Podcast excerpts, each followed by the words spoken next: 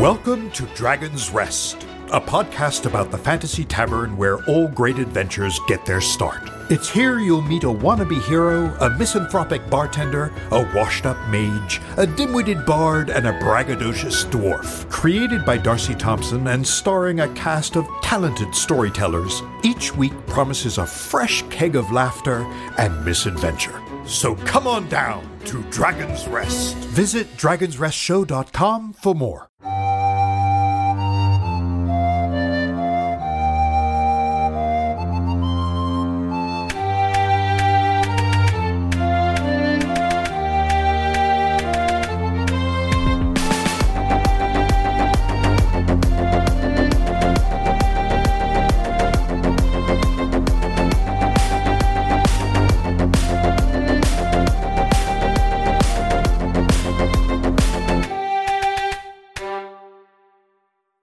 We are back again. It's Chase and Josh with Factor Fantasy. We are here to give you episode two in season three of The Mandalorian here today. Last week we went through a recap of episode one in season three, went through all those great things that happened, some things we enjoyed, some things we had a couple of issues with, and now we are leading it here today to go through the summary of episode two. Now, I took us through episode one last week, which means Chase is going to guide us through episode two here today. Before we get into it, I'll turn the floor over to Chase to say a few words, and then we'll dive in. Yeah, man. No, just great to always be in the Star Wars realm. We got some action here today, so that sci-fi vibe going on. Let's get it, man. Sounds like a plan. All right, put the glasses in the air. Let's get a quick cheers to it, and then I'll let you take it away. Cheers, malice in the chalice, man. Let's get it. okay, so we start out. We get to see an old uh, character that we haven't seen in a while. Uh, what's her name? Peli Motto? Is that how you say it? Yeah, so she's on screen and she's helping her little other aliens and Jawas are with her, helping her with her ship. And then Din Djarin shows up and goes to see her and has Grogu with him and he needs that droid part uh, for what's his name that we're trying to fix. What's his name again? IG11 need that memory circuit board. That's right, IG11 baby, let's go. So uh, yeah, look, just like Jay Nelly said, looking for that memory circuit circuit board. And Peli says it's so old that they don't have that part, and she offers him R5D4 for half price and I think it was like a free oil change. Is that what it was? It was something like that, is what she said. Yeah, an oil bath. Called it an oil bath. That's what she called it. Yeah, she's trying. She was being a little shisty, wasn't she? She already had like screwed over the guy ahead of her, like pretending like she didn't have that part. And he's like, "All right, is he gone?" And they're like, "All right, bring that part out, and uh, you better make it look new, and different, and stuff." So she's a, she's a little shyster, man. She's like a used car salesman. She was trying to get Mando on this droid. It's like, "Oh no, I can do everything he needed to do." And so, yeah, Peli Motto be be the shisty used car saleswoman, isn't she? oh yeah, it kind of reminded me of in the Obi Wan series. Remember Obi Wan? Uh, when he kind of fell out of his way for a while, he was like bargaining with the Jawa and giving him like money. So it's good stuff, man. But at this point, then so Din Djarin takes R5D4 with him and Grogu and agrees. And R5D4 is pretty cool looking. Kind of looks like R2D2 a little bit.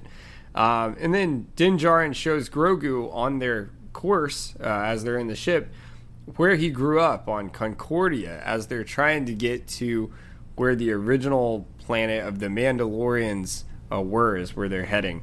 And Din Djarin tells them as they land, because of previous bombs, that they will not have a communication signal with the rest of the galaxy. And uh, they land on the planet and then head to the area where eventually the mines are going to be. So they're not yet there, they're trying to go there because, just a reminder, he's trying to bathe in these waters so he can be forgiven for taking his helmet off in season two. Maybe you shouldn't have taken your helmet off to begin with. You wouldn't have had to deal with it, especially if you knew if our little guy was coming back to visit. but, anyways, just my thoughts. So, Din Djarin goes to find R5 because R5 was going to go get samples but begins not to respond, and he leaves Grogu behind to watch after the ship. Din Djarin then arrives at the lower level of the planet and is attacked by what I called like five cave aliens. They looked almost like trolls or something. What do you think these looked like? Yeah, I kind of thought the same thing. These troll-looking things almost reminds me of the old stories with the troll under the bridge, and you have to answer the riddles three. But them fuckers don't ask no questions; they're trying to kill your ass. So that's that's what I thought about them things. Them things were ugly looking, but yeah, man. I'll let you continue on. There's a troll in the dungeon. Excellent, man. Anyway, so he's attacked by these five cave troll alien things, and he fights them off with the dark saber. Hasn't seen that in action with him in a in a long time. Uh, stabs one with the knife. The second he throws off a cliff, and then three and four he just slashes down. Then the fifth one he stabs through the belly and like pushes off the cliff, Grand Theft Auto style. Man, falls to his death. Then we have uh, Din Djarin realizes the planet is breathable and the planet of the Mandalore is not cursed like it was said to be. And then they encounter this big spider cyborg thing that was driven by, I called it like another spider robot. It reminded me of Transformers or something. You know what it reminded me of? You ever, did you ever watch Shark Boy and Lava Girl with that big eye thing? Like it looked like that because yeah. it had that that eye in it uh, digitally. I don't know if it was any sort of organic uh, material, but you know when when you kind of get into it and describe it a little bit, I just it was just weird. You know, especially when it gets to the part where it has a, a battle with another character, you can kind of see it as you know. I won't, I won't ruin nothing, but yeah, like I, it was just so strange. It, it, I'll let you go ahead and continue on. It's just uh, I don't really know how to describe it in a, in a way that would probably resonate or make sense. So you guys need to, to really look at this. You got to watch episode two of The Mandalorian season three. Hundred percent agree, though. Uh, so at this point, so then the uh, Grogu at this point, so Din Djarin is taken captive by this like spider cyborg thing that we encounter. And then Grogu begins to follow this spider cyborg. And Grogu uses the Force and attempts to free Din Djarin. And Djarin, Din Djarin yells at him. Well, not yells, he actually whispers it. But he says, because he can barely speak, because he's like kind of passing out at this point. Um, because of this fluid, they basically like stab in him. But he says, tells him to go get Bo Katan.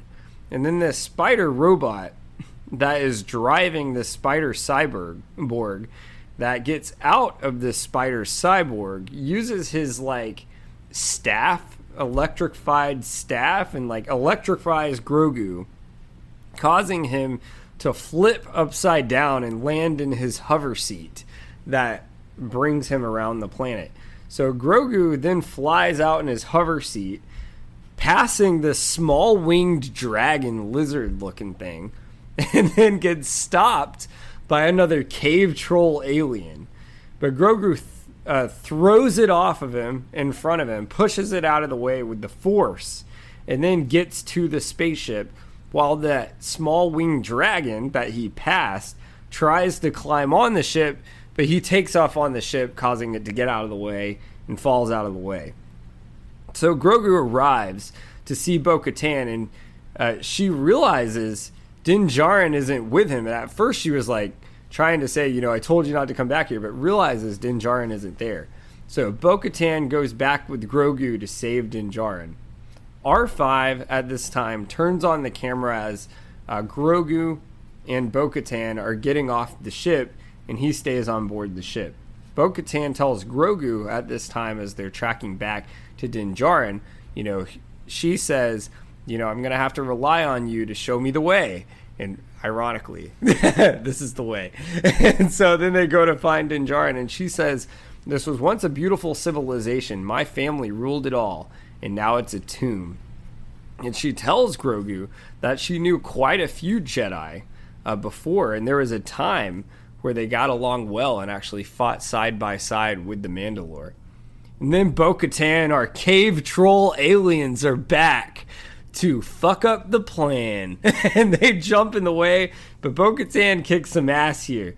So she shoots them. There was about five of them. She cuts them down with like some knives she has and throws at them and uses her grappling hook almost like old Jango Fett style. Like it was sick. She used her grappling hook to throw him out of the way and then conjures this like laser shield.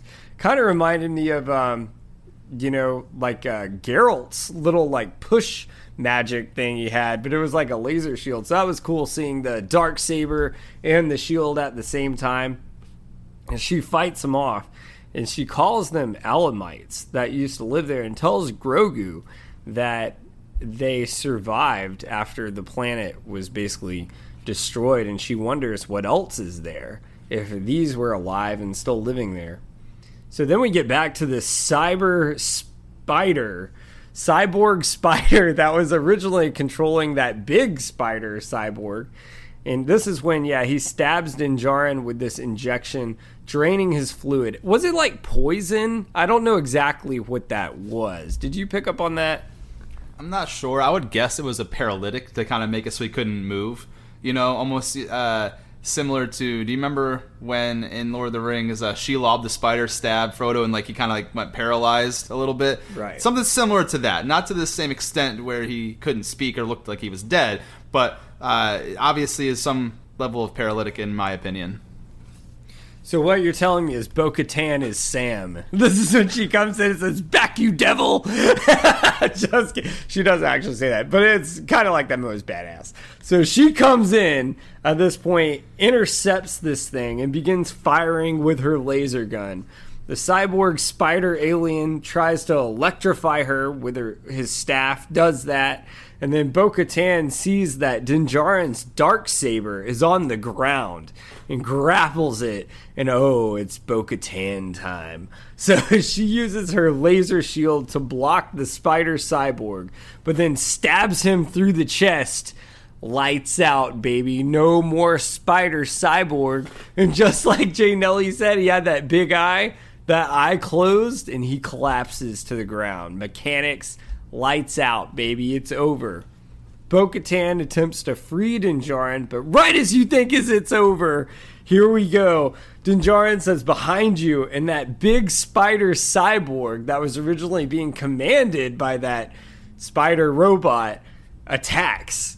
And then so Bo Katan, this was really cool. Kind of reminded me of like a video game. and like really strangely too after she defeated well quote unquote defeated it the the initial battle it like dropped off the body It was like a small head almost looked like a the a cockroach Uh, and it, the, oh, it moved away from the original body that was broken down from her stabbing it through the chest and it like crawled over to the bigger like cyborg thing that was about to attack him so i thought that was pretty interesting It was weird. It reminded me of like Transformers or something. I, I don't know. But uh, so Bo Katan kicks some ass here. She slashes its belly, that big spider robot cyborg, and then cuts off the four mechanical legs it has, and then finishes it off by oh, gives it the guillotine, man. Takes the dark saber and cuts its head clean off. Game over. Bo Katan wins. Fatality. It was badass. And Bo Katan rescues Din Djarin, but as she's rescuing him, he passes out and he wakes up as Bo Katan is making Grogu and Din Djarin this pog soup, and she calls it irony. but so Din Djarin then tells Bo Katan that he must continue and he must be redeemed because she was thinking he wanted he just got captured on the planet but Bo-Katan reiterates that these are just stories that these waters are not magical but she decides she will go with him and Bo-Katan and Din Djarin are talking about the Mandalore that populated the planet and that how the empire set out to wipe away their entire memory and we're talking about the past. And eventually they arrive at the entrance of the Mandalorian mines, and they're there. So Bo Katan tells Din Djarin that she has been there before, and she was royalty. And she says, she tells Din Djarin that her father died defending the Mandalore. And Bo Katan tells Din Djarin that the mines date back all the way to the first Mandalore, and it's said that a mythical beast is there. And uh, Din Djarin, then they arrive at these waters. It didn't look anything special, really, at first here, just some water.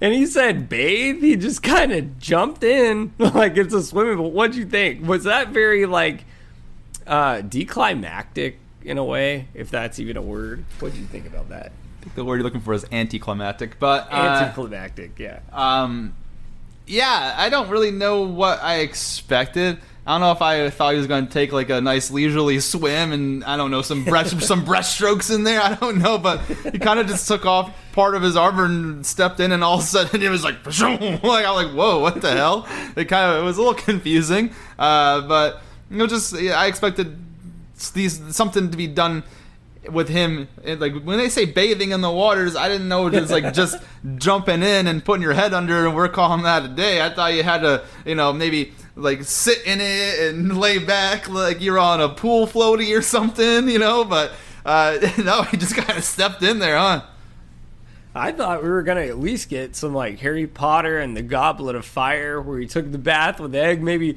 you know you have some cave trolls start singing, maybe doing a little dance or something. None of that. Not even like the Zelda vibe. It was just like dove right in, like it's the it's it's the beginning of the summer. That's what was going on. But so he jumps in feet first and just sinks straight down. So you're like, what the hell is going on? He sinks all the way straight down, and uh, as he's he's trying to do the redemption thing, goes straight to the bottom, and uh, Bo-Katan dives in after him, gets all the way to the bottom. Uses her jetpack to go as fast as she can after him, all the way to the bottom of the the waters there and sees he's just down there lying on his back. And as she's going to get him, you see this massive horned beast that opens its eye. And uh, with her on the jetpack, she grabs Din Djarin and gets all the way up to the surface, pulls him out. Episode ends. Uh, what are your takeaways on this episode, Jay Nelly? Yeah, it was it was cool. So I very similarly to last week, I have things I like about this episode, things I don't love about this episode. Things I did like were the fact that Bo-Katan is kind of a badass. Obviously, we already knew that from last season, but not for nothing. You know, we we might have to have this discussion later on in this season uh, of the Mandalorian of you know who's a better fighter between the two of them because I'll tell you what, man, they they had very similar obstacles and, and only one kind of helped out. Like without without Bo-Katan, Din Djarin's toast a couple times in this episode. So I do I do like the fact that uh, her presence is like basically essentially required for, for the survival of this guy. That's cool. Uh, again, they keep coming up with these nice looking wild creatures that you know who who knows where these the, in the mind of these creators how they come up with this shit. You would have thought by now, you know, we're in the year 2023. You think over 2,000 plus years, we would have thought of every creature that could have been thought of. But man, they're still they're still cooking out some new ones, man. So I uh, thought that was pretty cool. One of the things that really did annoy me is that apparently Grogu knows how to fly the ship after being told about it for 10 seconds before Mando took a nap last week in, in last week's episode. apparently he can just know exactly where to go to Cal was it Kalevala, uh, the uh, Bo-Katan's planet there.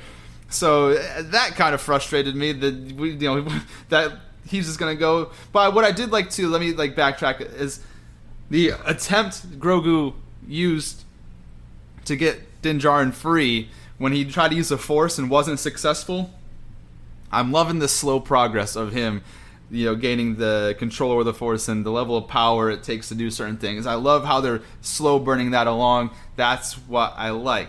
Now, to get back to the whole thing, once he failed at releasing him with the Force, and Grogu goes back to the ship. Apparently, I don't know if we just had uh, coordinates auto locked with the droid there in the back, and they already knew where they were going or what. But Grogu just captains that ship back to Kalevala, and Bo-Katan comes out like, "Hey, I thought you were gone. I said goodbye, sir. I said goodbye." And then she comes out there, and the, the, the damn fucking top comes off, and it's just this baby driving the damn ship, and she's like, "Whoa, what's going on here?"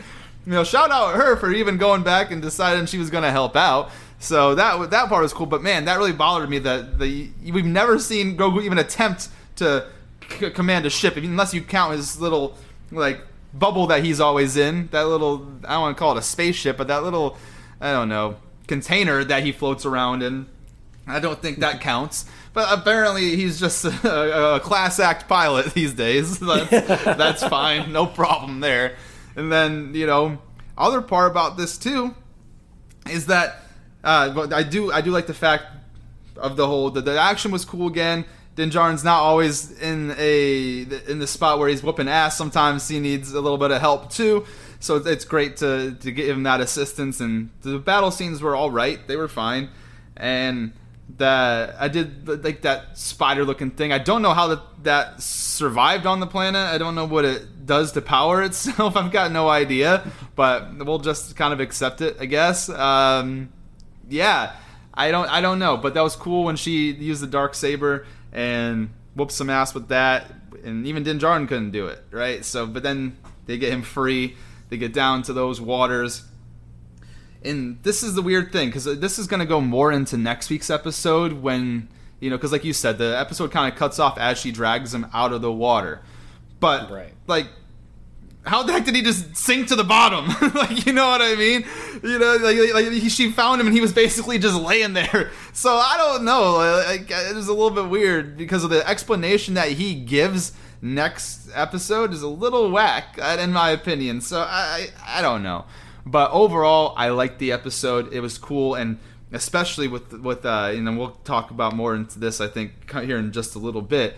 That creature that they saw inside the living waters, and I think that's going to be something very huge going forward. And you know, I think we're going to start finally seeing some full circles of the original creed for the Mandalorian uh, come into come into play here. So, but some things I liked, some things were a little silly to me. I don't know, man. What do you think? Same thing, man. I mean, I think the one thing that kind of annoyed me, I feel like it should have been a little bit more difficult to get down to those waters. Like I feel like like these are supposed to be your mines of Moria. Like you're fucking Khazad-dûm and you fight like a alien spider cyborg Borg and some trolls. Like no, I'm fucking Lord of the Rings, man. We had a fucking Balrog sitting there and maybe that's like their idea, right? And I'll get into that debate in a minute. Like maybe that's kind of like what's maybe we just didn't awaken that and get off scot clean. Dude, they had to in Lord of the Rings, you had to fucking sacrifice your most powerful guy to get the fuck out of there. So I don't know. I just felt like you know, I thought Bo Katan I feel like there should have been a little bit more difficult to even get down there. Like even like Bo Katan, right? You would think she would have brought some troops with her. No, she just went by her fucking self and like Grogu, like just hopped in the ship, like, oh, I'll ride with you. I'll tag along, I'll ride with you. Like going to get coffee, man. Like she's like, okay, you drive. like and like you said, that was the problem I had too. Like I just put in my head, like, I guess he learned how to fly a ship with Luke. Like, why did Luke teach him how to fly a fucking spaceship? I mean, we know Luke can, so I guess that's where he learned how to pilot ships. I don't know. But I thought the action was cool. Like, I took it for what it was. Like, I really liked the dark saber use where they were cutting people down and throwing them off cliffs. This episode just gave more of a vibe to me. Like, it was like it kind of gave me the vibe of the writers were like, yeah, like we know what we got to do, so let's write it there. But really, we're here more for like visual effects and action. Did you get that vibe from this episode at all? Uh, not exactly, because I do believe introducing us to that planet is going to be important because they're probably going to want to rebuild that planet going forward in the future of this show. So I do think that was something that was more plotline based than action based. Also, the living waters themselves uh, and what we found underneath that, because we learn next week why there was such a big drop off in the water. It has to do with like the bombings of the planet and stuff maybe uh, that was trapped certain places is no longer trapped underneath th- those things. I, I don't want to give too much away. I know I'm being ambiguous with it, but it's on purpose because I want to talk more about it next week. Uh, so no, I do I do think that there was important aspects to the storyline outside of the action that we saw. And honestly, even the action that we saw, I also didn't think it was the coolest. You know, you were you were fighting base level minions for the most part. Them alien troll looking things in the caves. The yeah, they were a nuisance, but I didn't really get the uh, feeling that any of them were a real challenge or a real threat to to take either Bo-Katan or Din Djarin out. And even that spider-looking thing, that uh, the the cockroach uh, detached head with the eye, whatever you want to call it, like I again, it was weird to me how Din Djarin got fucked up by that thing, and Bo-Katan beat it fairly easily. You know what I mean? So even the action was kind of whack in this episode, to be frank, just because you would think if this is a big boss or Din Djarin had such a hard time, maybe Bo-Katan would struggle a little bit and would almost get her, but she would maybe at the last second find some cool maneuver to get out of it and, and you know, something interesting. But no, she just kind of whipped its ass. like honestly, it really, yeah. it really didn't yeah. affect her uh, too much. You know, it didn't seem like it took that much for her to take it out. So like I don't I can't say that I think the episode was more set for the action because even the action in it I don't think was the greatest action but I do think it was it was good for where the story goes in not just the immediate future but probably the future of the series as a whole. I I mean I can see that. I mean I just hope we kind of I mean it's it's interesting, right? Cuz I feel like it was like it was one of those things too, though, where they kind of just like jump there in a way. Like even like you know in this, you know, they're supposed to be like you know thousands of miles across the galaxy to this planet, and then they get off. Uh, you know, they leave from talking to that woman about the part they need and then they just like teleport over there like here you are but i i mean they have spaceships can go light speed so i can accept it but what debates do you have for today yeah, my debate today. Actually, I have two, but I am I am not sure that I'm right here, but I feel we might have a similar one, if not the exact same one, for the second. So I'm gonna start with this one, and I'll let you do a debate. And if it's the same, we'll kind of take it from there. But uh, my initial debate that I want to talk about is the ability that these two characters have with the dark saber as it pertains to Din Djarin and Bo-Katan. What do you think about their ability to wield the dark saber? To me, you know, and I won't get into it yet. I'll let you start the thing, but it was a, there was a stark difference between who utilized that in a more efficient way, and you know, and I'll I'll kind of touch it on based on my argument here in a second, but out of curiosity, what did you think about their their fighting ability as it pertained to the dark saber and cutting through these quote unquote enemies? Excellent question. Yeah, to me, to answer your question, it looked more like Bo Katan was more used to that, which would make sense given what she was kind of telling to Grogu in passing. Like, um, her family is, was like royalty. So they probably have like a history with it. So she was probably trained to use that sort of thing, which I'm sure she was probably pretty shocked to see it was just lying on the fucking ground. Like he didn't protect it too well. Like I know he got captured, but you just put that shit on your holster, your sheath on the side, man. You probably dropped it along the way as you were going through the cave, and you can definitely tell. Din Djarin doesn't use that shit very often. Like even like fighting other little pirates and stuff. Like he mainly uses his laser gun. So yeah, I think she definitely wields it a lot more efficiently uh, and tactically. I would say it makes me wonder if she's if they're ever going to have a moment where she winds up taking it back, which. Uh, it, it's interesting now because now you kind of opened up this can of worms where now she's used it and he used it. I wonder what the rules is on that. Like I know he's the proper owner and the leader, but like, what makes it so special if anyone can just wield it anytime? You can just toss it off to your friend and be like, "Hey, I want to borrow it for a, a, few months. Sure, here you go." Like, what's the big deal? Like, is that person like a leader now, or what's the deal? Like, what? How does that work? I would love to know that. But um, yeah, to answer your question, I feel like uh, just to make sure I answer your question clear, was your an- question exactly like who wields it better and what's my take on them using the dark saber? So my take on that is I think Bo-Katan wields it a lot better. Her family probably has a lot more history on it, and I feel like Din Djarin isn't using it as much because he really has no history. It seems like with that sort of thing, he's not as accustomed to using it. Um, and I feel like it should be used more, but maybe they don't know how to really tap into using it. And I kind of wonder, like, how this kind of, you know, with lightsabers and Jedi, you know, they have to train to use that stuff. And it gets to the point, it's almost like a, you know, your lightsaber is kind of like an extension of your body when you get to that Jedi master level. Like, you're so good with it. And now this saber, like, I feel like it's just like a, uh, a special sword that sometimes they carry around with them. Like it's not as looked at as like, hey, like this is my ultimate weapon right now. So makes me wonder. What's your thoughts?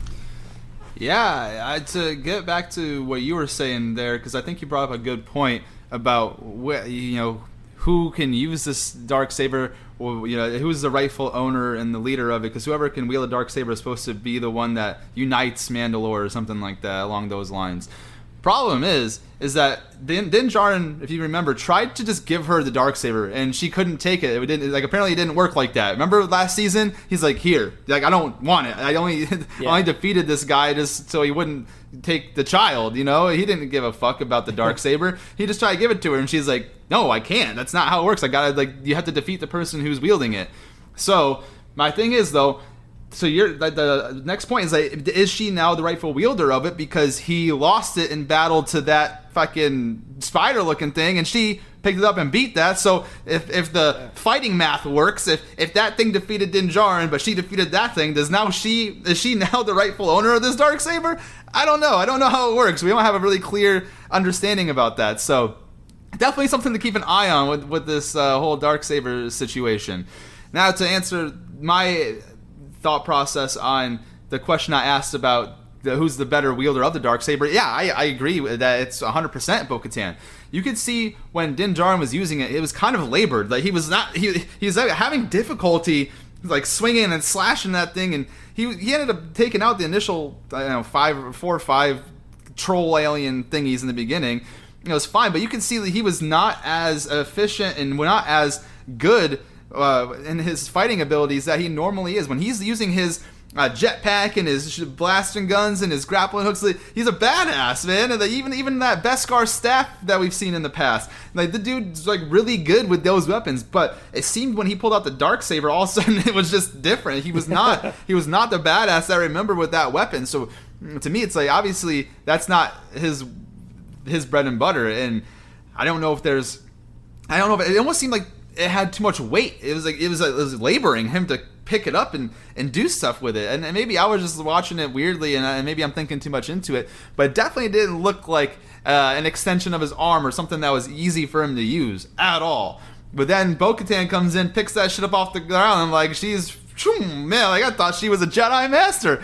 I thought we were talking to Master Katan over there. I didn't know, like I didn't know what's going on. Well, it was just it was just wild on that end too.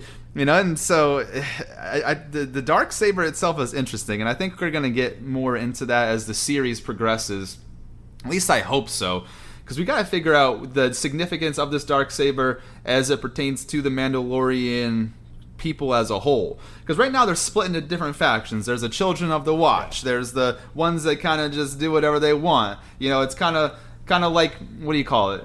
You know, the, the the group of people. You know, I think there's what is it? The Amish out there who can't use electricity. Then there's the Mennonites who can use electricity, but still kind of similar to the Amish. Like, so it, it's like very similar but different. You know, like that, that TikTok uh, thing that goes, yeah, same, same, but different, but still same, but still same, right? Yeah. So I don't know, man, dude. Like it's just a little bit uh, convoluted. We'll see what the role of the dark saber is going forward and who can use it who can wield it who's the master of it and the rules hopefully it's something that gets solved for us but from just optically in this specific episode, it looked like Din Djarin should not have been holding that thing. she was the one that was whooping some ass with it. So that's that's my debate on that end. And like I said, I want to give you the opportunity to go to your debate here because I'm curious if my next one is similar to yours. So go ahead and, and pull out your debate and let's let's go through it on your end. Yeah, and uh, just to kind of just put another note on what you just said uh, on my take here, that's it's very interesting because I like that you mentioned that. Like he had like it seemed heavy. Remember he did that slice and he had to use like this you know, Din Djarin's a big guy. Fucking Oberyn motherfucking Martell here. Let's fucking go, man. Had no problem wielding that fucking spear in Game of Thrones. Murdered her, raped her, killed her children. And he was like struggling trying to bring that fucking. Like he did that slice on that final troll guy that was like just more a nuisance, and he had to use two hands just to bring it down, man. So I agree 100%. You got some Elder Wand shit going on too, just like you were saying. Like, you know, Malfoy ain't the wielder no more. So maybe it's Bo Katan. Great point, dude. But um, uh, my debate here is, you know, Bo Katan keeps talking about this mythical beast, right? We saw this massive beast in the water. You know, two things. Do you think that played a part into why Din Djarin actually sank to the bottom so quickly. Do you think this is the same mythical beast that Bo Katan is talking about? Or do you think that this is just another random beast we're seeing in the water that's been there for years? And how do you think this is going to play into this uh, Mandalore, um, basically the creeds here and the significance of this mythical beast? So I'm glad that I gave you the opportunity to put this in because that was basically it was essentially my same debate about this creature underneath the waters. So I had a feeling, you know, that that was just such a big aspect of this episode. So here's my my take on it because remember she was reading that little plaque down by the mythical waters and I forget uh, I think the name of the original Mandalorian was Mandalore, right? I think that was the guy's name and Mandalore, there were the, the the legend says that he tamed a mythical beast called the Mythosaur, and he found it in its lair and he tamed that beast. So that, but again, you know how legends are. It's kind of like Greek mythology. You know, it's not uh, we don't really know. Maybe it was just something people used to say, and I, you know, this is the reason why I talk about how stuff kind of shook up with the bombings of the planet, there the legend said that the lair was beneath uh, the lair of the mythosaur was beneath something, right? And we'll talk about it more next week. But point being is it's very possible that these bombings shook up and broke apart you know pieces of earth to where something could have came to the surface that you normally wouldn't thought wouldn't have thought was there. So when I saw this and I mean again you don't we don't see it all, but when she had that flashlight on her helmet and she was coming up to the surface, you saw the long tusk and then you saw the eye almost looked like an elephant underwater like just facially not like fully like not no like trunk or nothing. But uh, in a way you saw it bore a very strong resemblance to that emblem that the mandalorians carry around which is you know that same sort of deal the the head with the tusks that stick out the mythosaur. So yeah i believe that creature is the mythosaur the one in the legend.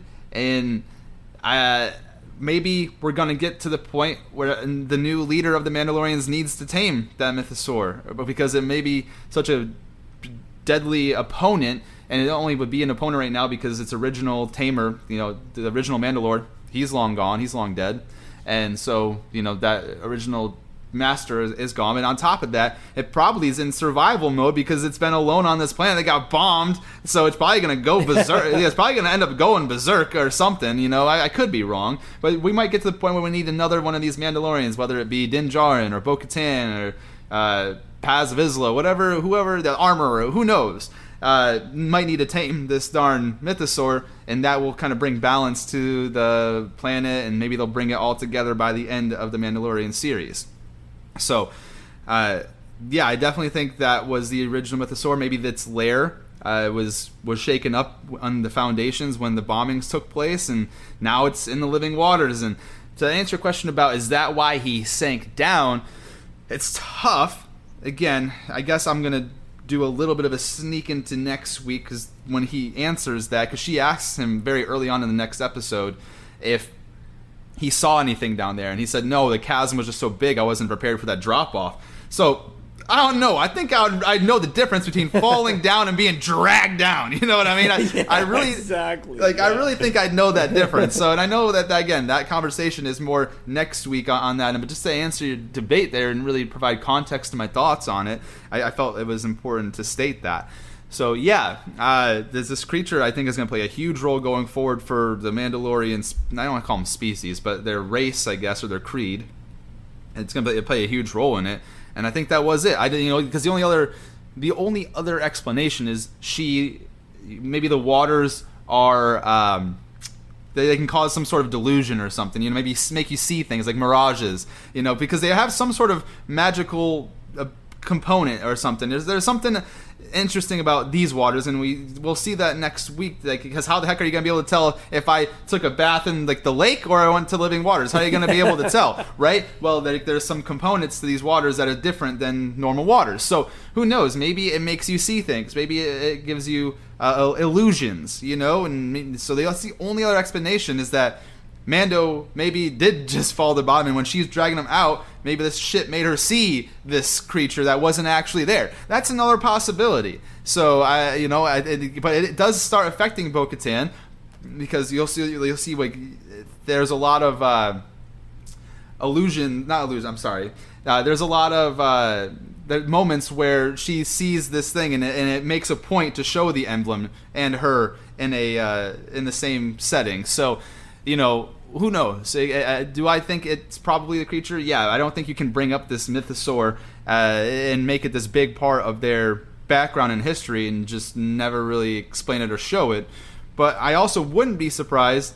I- I'm not saying this is the case, but if it was just an illusion while she was like, coming up here, and the, that that mythosaur has been long dead too, along with the original Mandalore. But who knows, man? It could it could be one or the other. I think that's a beautiful uh, thing about this type of platform is you get to kind of see all different sides and, and really you know break it down and think like okay well yeah this is probably what makes the most sense but this doesn't yeah we can't we can't rule this out you know what i mean? So it, it's really beautiful to, for the different perspectives of of these topics that there are multiple viewpoints on and people can take different stances. So that, those are my thoughts on that No, those are excellent points. That reminds me of uh there are dead things in the water. Smeagolide, Smeagolide. Yeah, no, I I agree, man. It's uh I think it had to be something to do with that creature because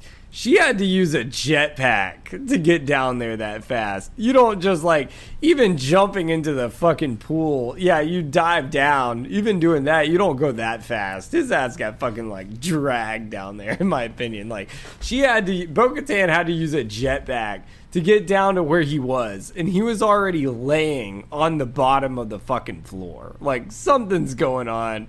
Not you just oh you didn't judge the cavern.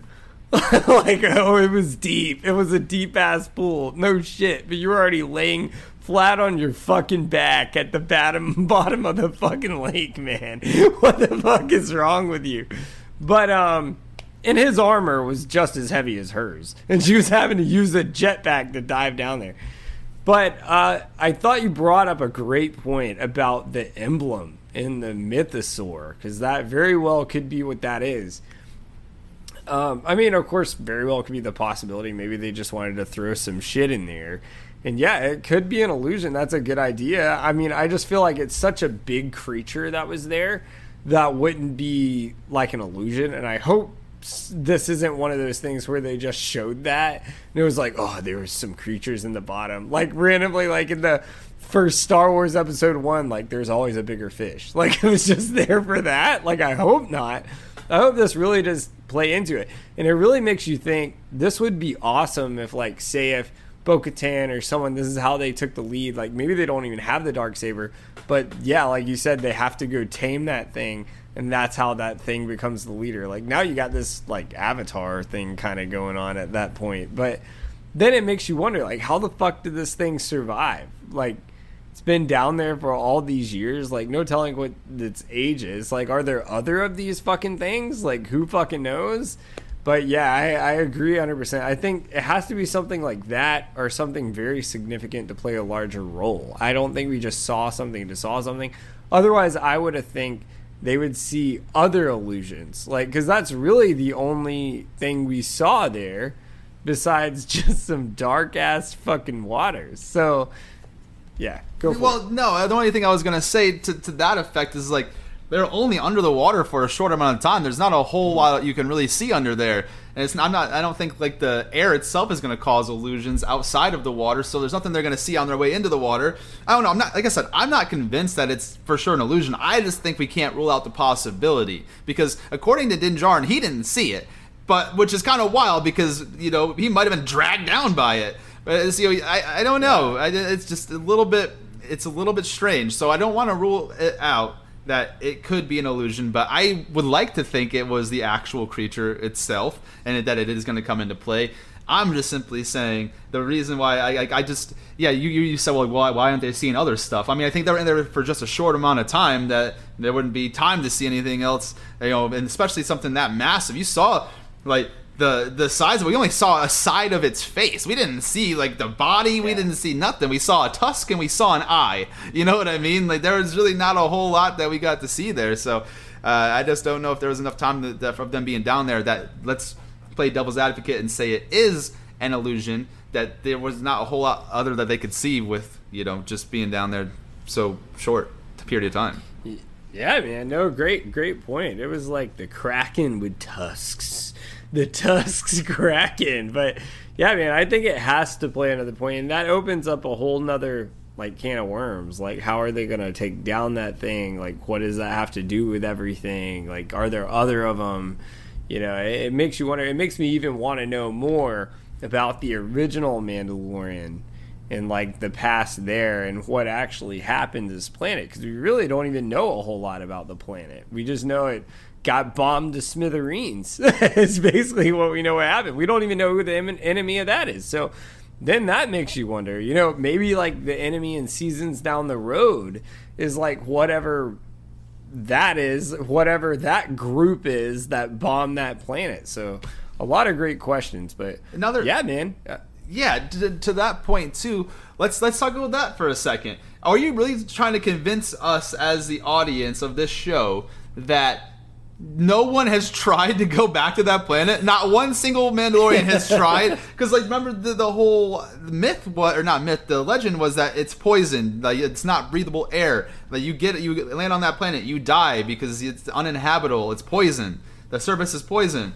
But no one has ever tried? Like, like, like, you know what I mean? You would think that maybe some people would be on their little starships outside the planet, watch their one guy try to go down, and then if it gets like weird, they go down and pull him out real quick and zoom off, like, you know, just to try something. But you're telling me that we just assumed for years, like, hey, I heard it was heard it was destroyed, so that's got to be the truth.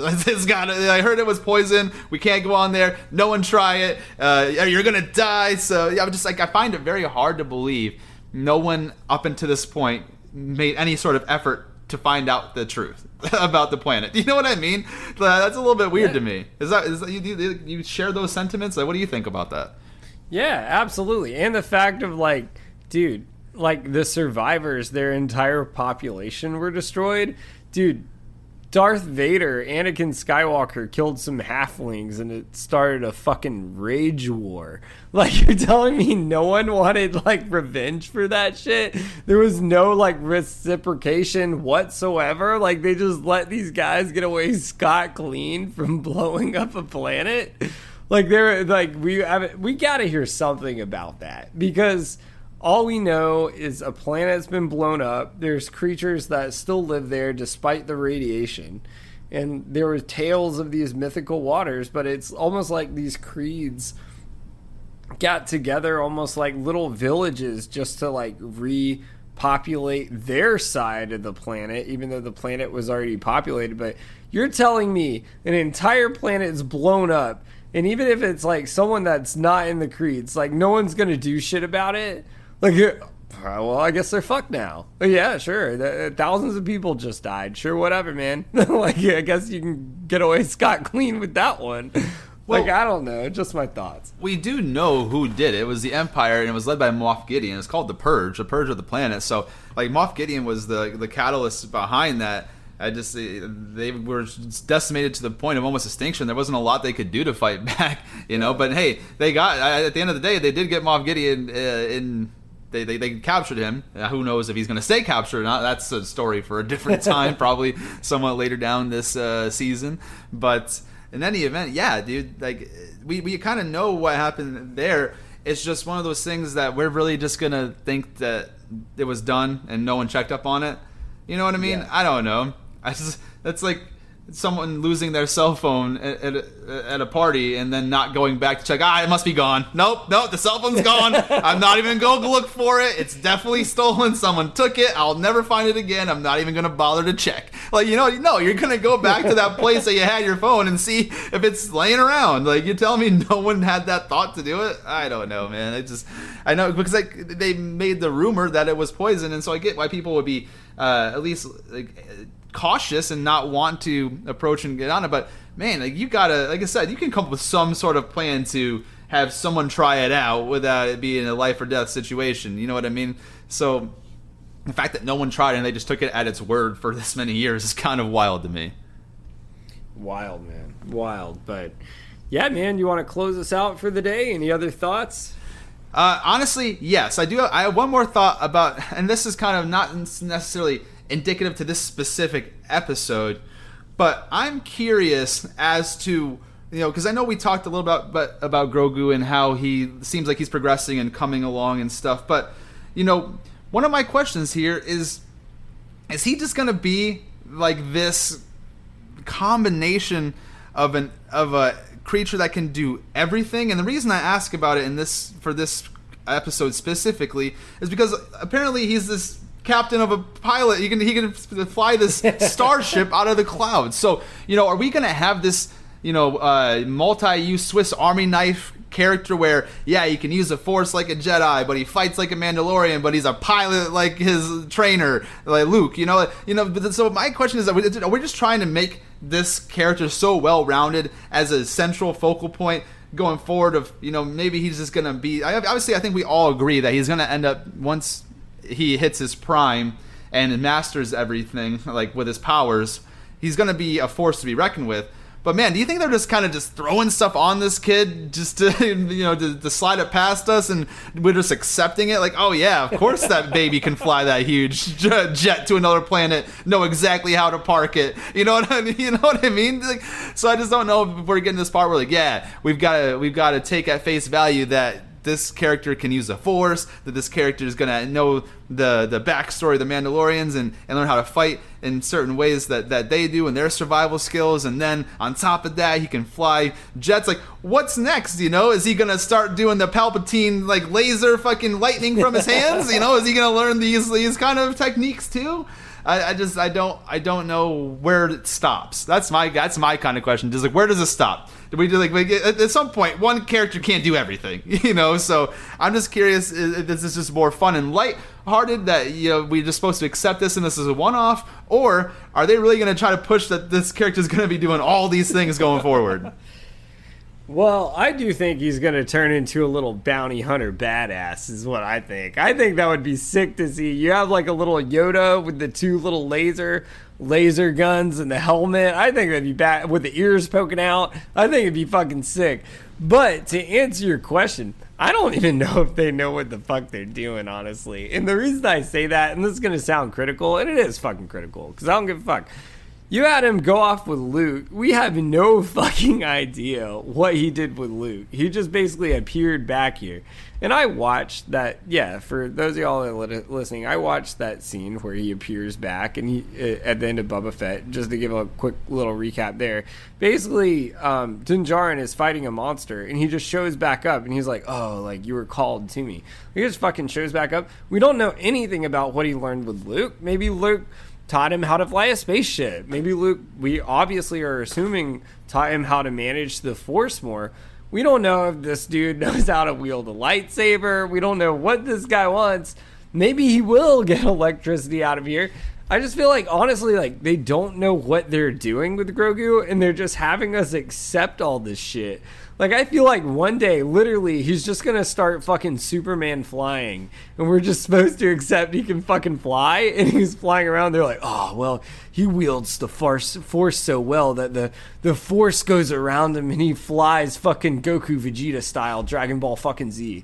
Starts shooting out blast out of his force hands like the fucking Geralt out of The Witcher. Like you're like, what the fuck is going on, man? I I almost like don't even know if they had a plan for this guy because Grogu became a fan favorite because he was brought in more for that first season of like attention for the audience because you wanted to get Din Djarin to have that relationship development with somebody and grow attached to the characters, which worked out well, probably well beyond what they thought it did.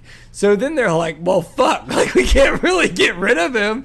So like now he's just here, and I feel like he's almost like developed into this thing where like if you have plot holes, well, you can just blame it on. Well, he learned that with Luke, man. Like you're like, well, what the fuck was the point of Luke? Like he was there for one episode. Now you have a time lapse, and we have no idea what's going on. I hope we really find out more about his backstory training with Luke because we have no idea what the fuck happened. Like, what's your what's your thoughts on that? I feel like this is like a writing cop out. I think that it's something we will get later on. I don't. I. I am because then everything is going on spin-offs, right? We got this Ahsoka spin-off. We've got this uh, Boba Fett spin-off. So I'm assuming we're gonna get the backstory with Luke at some point in time.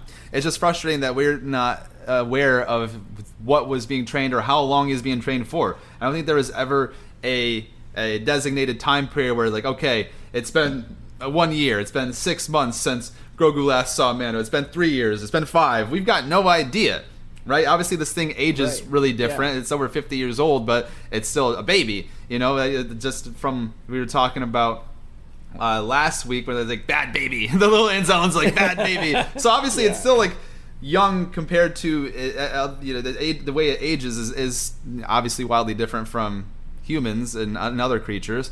But you know, so I don't know, and obviously we can't see really with Mando how he's aging because he's in his suit the whole damn time. So really, I don't know. Was it five years? Was it one year? Was it two weeks? who knows? So that's the biggest thing I've got an issue with is that we don't know how long he was with Luke and what he did with Luke. What did he actually learn in that time period? But I do think, to answer your question, I don't think it's more of like a writing cop out. I think it's something that's going to come later, and we're just kind of sitting and waiting in the meantime, and we're gonna maybe it's one of those things that gets answered. You know, maybe they're waiting for the feedback from people and wondering where the stuff is coming from. That way, when they do write the new show, if it one comes out like that, they know what they need to uh, show there, and they know what they need to cover and make sure that it, it is taken care of in the training. So I don't know, but like to your point, they did just seem to be giving this guy, I must say guy, this this kid Grogu all these sorts of abilities. You know, next thing you know, he's going to be speaking English and he can speak every other language that ever got existed in the Star Wars universe from nowhere. You know what I mean? It's just I just don't know where the abilities stop. You know, I don't know. You fucking babies flying a damn starfighter to a whole other planet, parks it perfectly. I don't know, dude. That thing was weird. He could do that, but he couldn't get Din Djarin out of the darn like trapped cage he was in. I don't know, dude. Like it's just so weird, but. I just don't think there's any continuity of what he can do versus what he can't do, and it kind of le- leads us in some weird place of you know we're we're not sure, and we just have to accept it as is at face value. And I think that's I don't I'll say like I have a huge problem with it, but it's definitely something that I've noticed and taken note of, obviously, or else I wouldn't be bringing it up. But I don't know. What what are your your thoughts on it?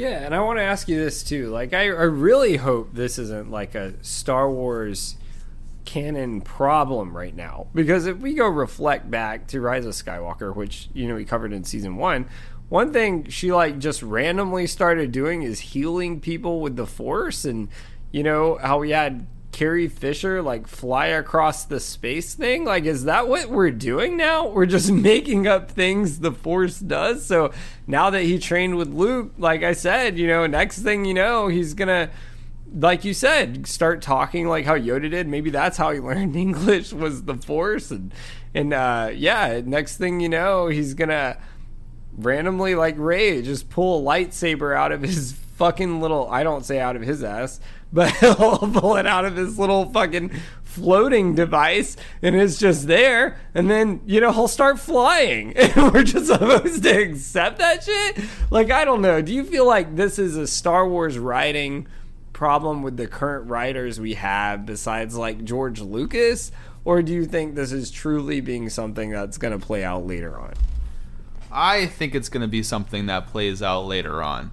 Uh, because what was the point of showing Luke on screen, period, if we're not going to get an idea of what happened during that training period. That just doesn't make any sense. You could have just shipped him off anywhere. Why bring Luke Skywalker specifically into the fold if you're not going to, you know, we, he's he's probably the most icon, maybe outside of Darth Vader, probably the most iconic Star Wars character. Period. Right. Yeah, so right. You, you could take anyone to you know, if you're not going to explain the trainings but if you're going to bring in the main guy we're going to want to see more of him. We're going to want to see what he's taught. He, he's now the central focal Jedi. He is the guy. He's the one that took down Darth Vader. Eh, kind of. You know, like how that ended there at, at uh, Return of the Out Jedi. of his prime, man. Out of his prime. you can try. Do it again, Jay Nelly. Do your famous line. You can try. but anyways, I, I just I it has to be explained. It is something I don't think I said. I don't think it's a writing cop out. I think it's something that is going to be brought in, but I think they might be working backwards in a way, and like, it could be intelligent because I think what they're trying to do show us these things, gather what questions we have as viewers of the show, then make sure that they answer them in reverse. So that way, like, okay, look, now we know that they want to know how we, Grogu did this, how he did this, how he did this. Well, now we can show when we go back and make this Luke series with Grogu or whatever they want to do. I don't know if it's going to be called Luke or Grogu or fucking whatever. The child. I don't know what the hell they want to call the show. But if they do like a spinoff, good. Called yeah. just the child. Oh, yeah, shit. right. Kinda. So maybe they just they'll they'll show it and they'll make all those they'll answer all those questions in in that format by you know hearing the the the, the critiques and the the questions that are drawn from from this, and then they'll be able to know what to show on screen during the trainings that Grogu had with Luke. So that's my thought. Yeah, no, 100%. Yeah, man. What do you think? You want to go ahead and close us out for the day? Sounds like a plan, brother. All right, well, this is your first time listening to us. Thank you so much for joining. We really do hope you enjoy what you heard. If you've been with us since the beginning, thank you for continuously being the shields that guard the realms of fantasy. Support means a lot to us. In terms of where you can find us, we are on all forms of social media. We're on Instagram at official ridiculous patronus, on TikTok at ridiculous patronus. Got a backup Instagram at fact underscore or underscore fantasy. Backup TikTok at fact underscore or underscore fantasy. Facebook Chase and Josh Fact or Fantasy. YouTube Ridiculous Patronus.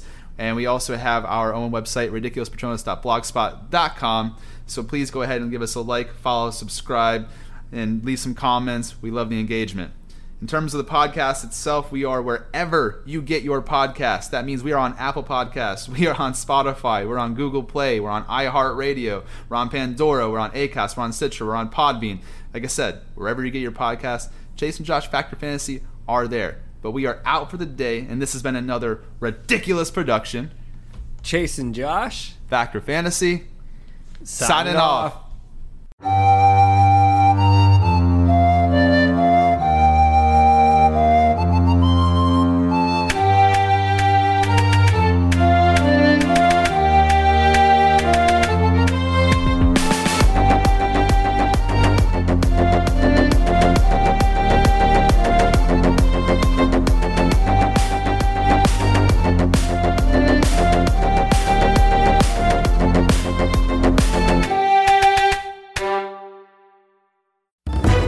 to Dragon's Rest a podcast about the fantasy tavern where all great adventures get their start. It's here you'll meet a wannabe hero, a misanthropic bartender, a washed up mage, a dim witted bard, and a braggadocious dwarf. Created by Darcy Thompson and starring a cast of talented storytellers, each week promises a fresh keg of laughter and misadventure. So come on down to Dragon's Rest. Visit dragonsrestshow.com for more.